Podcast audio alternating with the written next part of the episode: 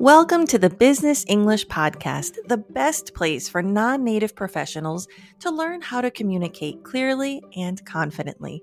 My name is Tanya Suarez, and in each episode, you're going to learn specific skills to develop your corporate communication, American pronunciation, and career strategy in order to build the life you deserve.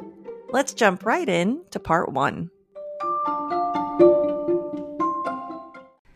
Name is Tanya, and I'm an English teacher, and I absolutely love helping people speak better.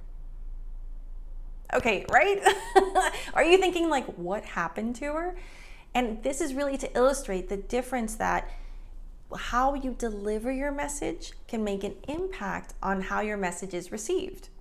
And the good news is that for you to be a better communicator, for you to communicate more naturally in English, it has nothing to do with grammar or vocabulary, nothing to do with phrasal verbs, nothing to do with idioms.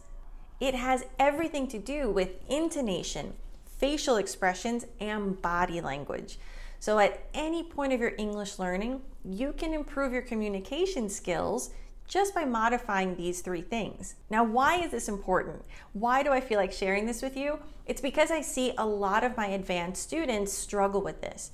So I find that once you get to the intermediate level in English, I think it's essential for a change in your learning. There has to be a shift.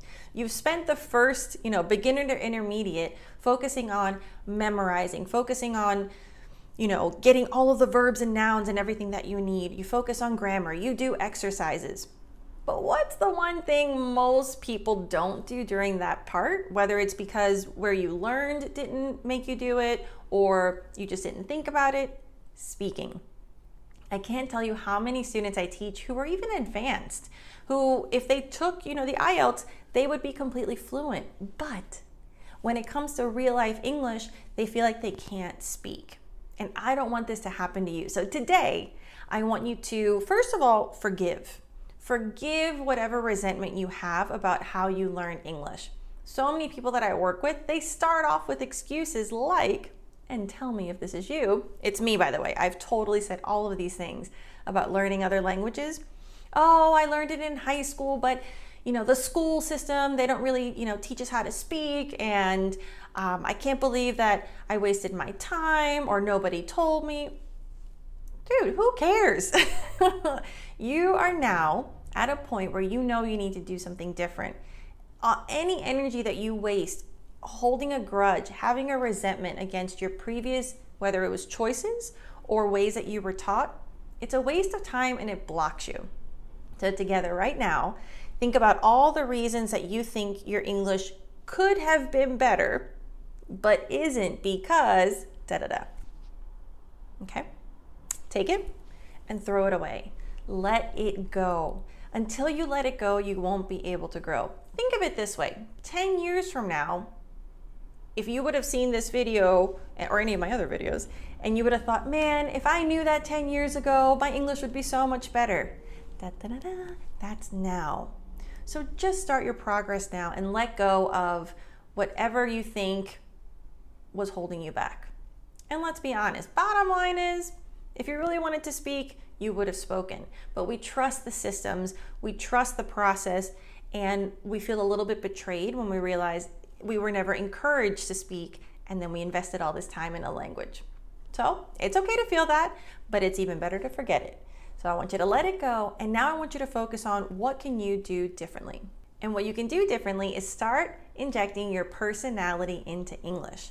I'm telling you right now, I've worked with people with an intermediate level who their English was so so, but they were so personable. They weren't afraid to try and be funny. And if it didn't work, they would just say, like, oh, well, oh well, and kept going. And their English is perceived to be better than someone who's advanced, whose grammar's perfect, but they are more robotic or stiffer when in their delivery. So, and I'm saying this to encourage you, to encourage you because it really isn't at this point. Look, if you're watching this video and you can understand even 70% of what I'm saying, your English level is really good. I just want it to be even better for the speaking component. So I want you to record yourself and analyze your body language. Talk about different topics. Like if you're talking about how much you love travel, In your video, you look like this, you're kind of hunched over, your face is just blah, and you're talking about how passionate you are and how much you love cultures. Hello? that doesn't make any sense. So it's confusing to the person you're communicating with. And again, then all I have to go on is your words. So I have to like overanalyze your words, which means I'm paying more attention to your English, which is never the goal. I want to hear about your stories. I want you to be interesting so that I can be interested.